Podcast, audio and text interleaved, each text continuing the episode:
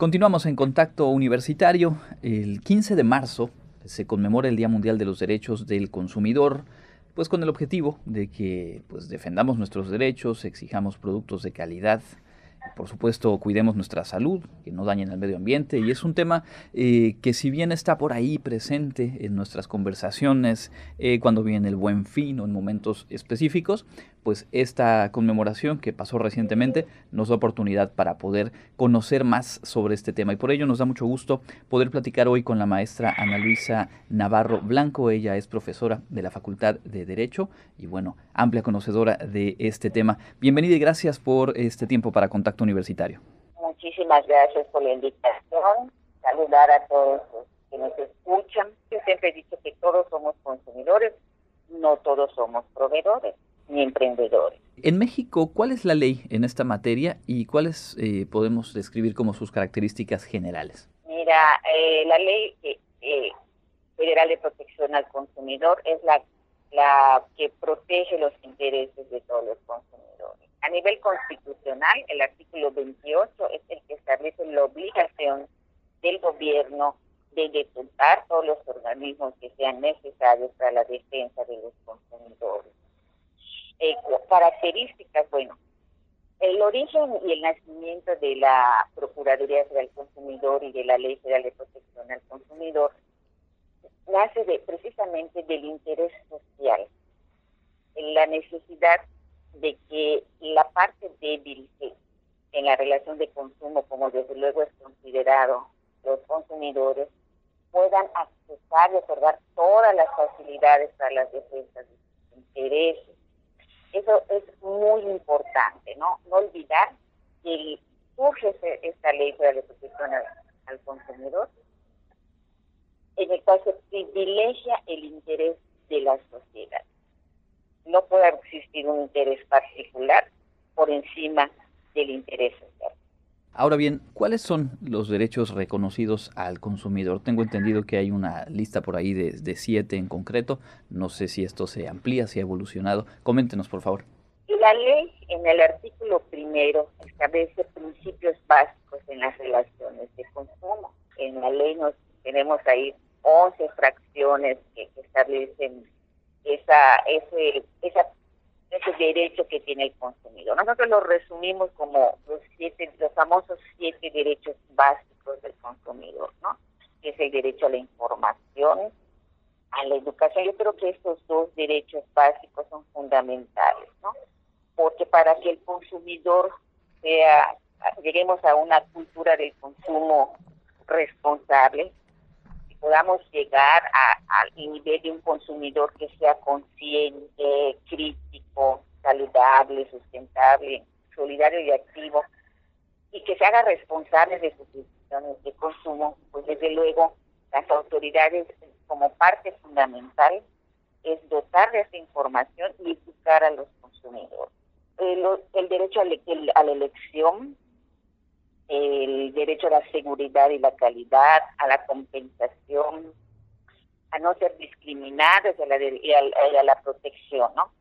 En estos puntos de eh, a no ser discriminados, eso es por desconocimiento, porque no en todos los casos el proveedor en forma flagrante desea vulnerar los derechos de los consumidores. Hoy en día existen una nueva nuevos proveedores que son emprendedores que vienen con, con ideas innovadoras y que desde luego ideas de negocio que a veces ni siquiera están en la legislación, pero sin embargo eh, desconocen qué obligaciones tienen en esas relaciones de consumo.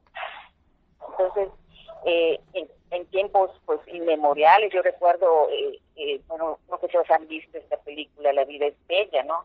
Hay un pasaje en esta película en el cual el, el padre con el hijo, están camino rumbo a su negocio y el niño se para frente a una vitrina observando un pastel y en este había un letrero que decía no se permiten judíos. Desde ahí estamos hablando desde tiempos inmemoriales.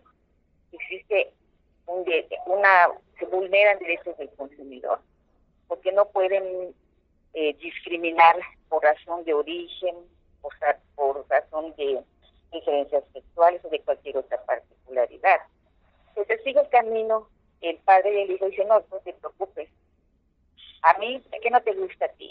Me dice. A mí no me gustan las arañas. Bueno, pues cuando lleguemos a nuestro negocio vamos a poner la leyenda que no se permiten arañas ni visigodos. A mí no me gustan los visigodos. Entonces, verdaderamente, esos derechos básicos son importantes, privilegiados. De hecho, pues es un derecho humano.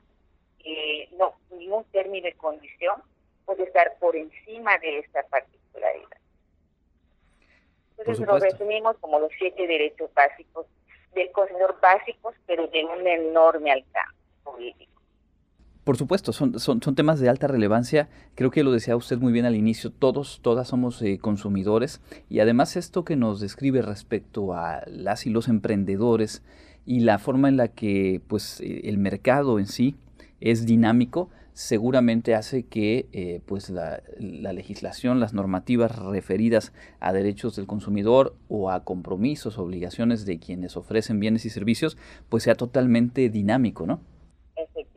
De hecho las formas de consumir de hace pues 46 años no es lo mismo lo que hoy en día, actualmente ya hay unas nuevas formas de consumir como por ejemplo pues las plataformas ¿no? que existen, las páginas de internet, tiendas virtuales, las apps, o sea, claro que ha, ha, la forma de consumir ha cambiado, ¿no? Y desde luego pues la ley federal de al consumidor y la entidad que garante de los derechos del consumidor también tiene que innovarse, ¿no? Tiene que buscar la forma como proteger los derechos de los consumidores. Quizá haya una idea de que eh, resulta engorroso en general en, México. Creo, que en amplios sectores eh, somos renuentes a este tipo de trámites, a acudir a dependencias, a, hacer ese ejercicio de los derechos cuando implica justo eso, ¿no? Como un trámite, una labor, un tiempo determinado. Sabemos que usted ha tenido amplia experiencia en la propia Procuraduría eh, del Consumidor. ¿Qué tan efectiva lleva, llega a ser la gestión de, esta instancia? la, Procuraduría es una noble, privilegia pues la conciliación. Yo creo que realmente existe un margen de conciliación bastante importante pues a nivel eh, nacional, ¿no?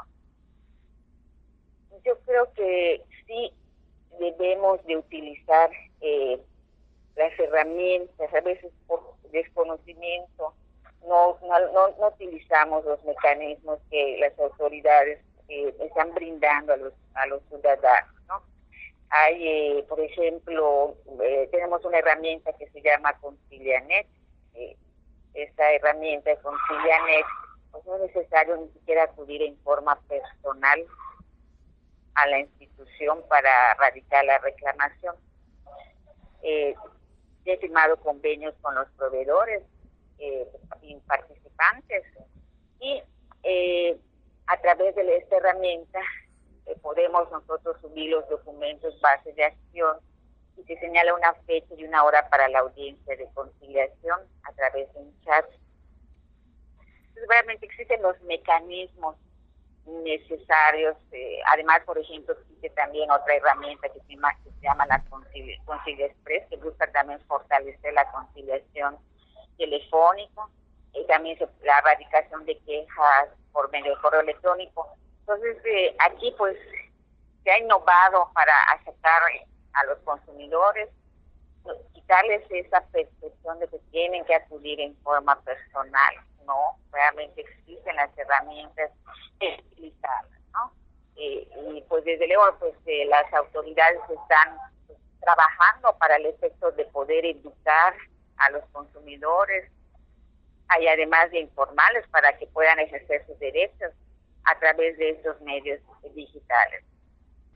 Perfecto, tomamos nota entonces. La verdad es que eh, justo es esa la intención, poder poner al alcance de nuestra audiencia información precisa, en este caso sobre cómo defender, ejercer nuestros derechos eh, como consumidores. Redondeando esta charla, cuando el tiempo ya se, se nos va terminando, le pediría dos asuntos eh, puntuales En los últimos dos años, en medio de la contingencia sanitaria, pues ha sido exponencial el crecimiento del comercio por Internet y muchas personas que no recurrían o no recurríamos de manera habitual a esto, lo hemos hecho. También eh, están protegidos, digamos, estos derechos cuando a veces hacemos compras a empresas eh, transnacionales, pienso en gigantes como Amazon y muchos más. Eh, ¿qué, decirle a quienes están hoy por hoy haciendo uso de, de estas plataformas en cuanto a la protección de sus derechos? Buena pregunta. Mira, aquí es importante que, que verifiquemos que el sitio sea seguro, que cuente con una barra de estado, un candado, un certificado vigente. Eh, que ese sitio sea seguro, pues tiene que tener, empiece con HTTPS. Además, solicitar además el, comprobante eh, que le envíen a través del correo electrónico o por cualquier otro medio que asente, el comprobante que ampara la operación es muy importante que, que la relación de consumo pues, sea el proveedor, perdón, tenga un domicilio físico en México. Además de que antes de adquirir, pues sí, realmente sí, verificar, antes de dar el clic a los términos y condiciones, entrar y de, dar una debida lectura, cuáles son este, las condiciones de compra que nos está ofertando el proveedor. De igual forma, se les recomienda que, existe una dirección física en el sitio, correo electrónico, eh, y pues también invitarles a utilizar otra herramienta también que existe, que se llama monitoreo de tiendas virtuales, en la cual esta es una herramienta que permite a los consumidores, antes de realizar cualquier decisión de compra, revisar cuáles son los sitios de los proveedores que cumplan con la Ley Federal de Protección al Consumidor ustedes entran a esta plataforma eh, de tiendas virtuales, podrán estar, por ejemplo, eh, Amazon.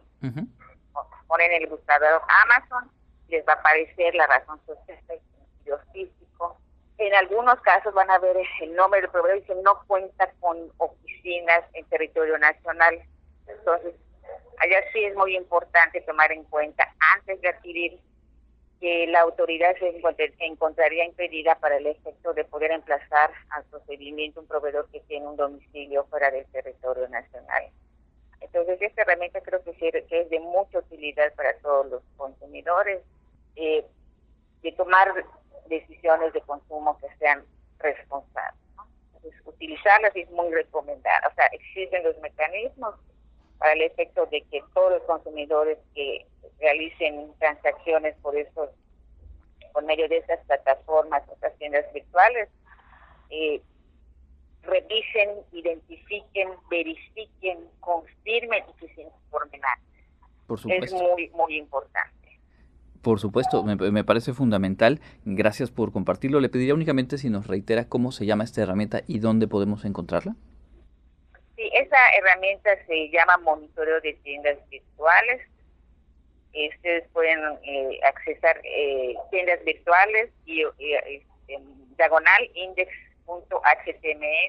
y les va a arrojar toda la información de cuáles son los proveedores que comercian sus bienes, productos y servicios a, través de, internet. Y pues ustedes allá pueden buscar qué tienda desean saber si, si se está adecuando a lo que establece la Ley Federal de Protección Perfecto, pues entonces tenemos ya aquí eh, información precisa, algunos tips concretos para poder eh, hacer compras seguras. Digo, particularmente nos hemos referido en este, en este tramo a las compras eh, por plataformas digitales, pero es que sin duda hacia allá nos hemos movido y creo que es un asunto que, que cada vez también va a implicar más detalle, más cuidado y se trata de ser igual de responsables o más de lo que lo seríamos o lo somos en las compras en tiendas físicas. ¿Hay algo más que quisiera agregar, maestra? Agradecer la invitación y la oportunidad que me otorgan de poder eh, eh, brindarles pues, toda esta información que nos sirve para pues para todos, ¿no? Como yo quisiera finalizar siempre con la frase con, que, con la que inicié al principio, todos somos consumidores, pero no todos somos proveedores, ¿no? Entonces, eh, agradecerte la atención y espero que esta intervención haya servido para nutrir a todos los que nos escuchan.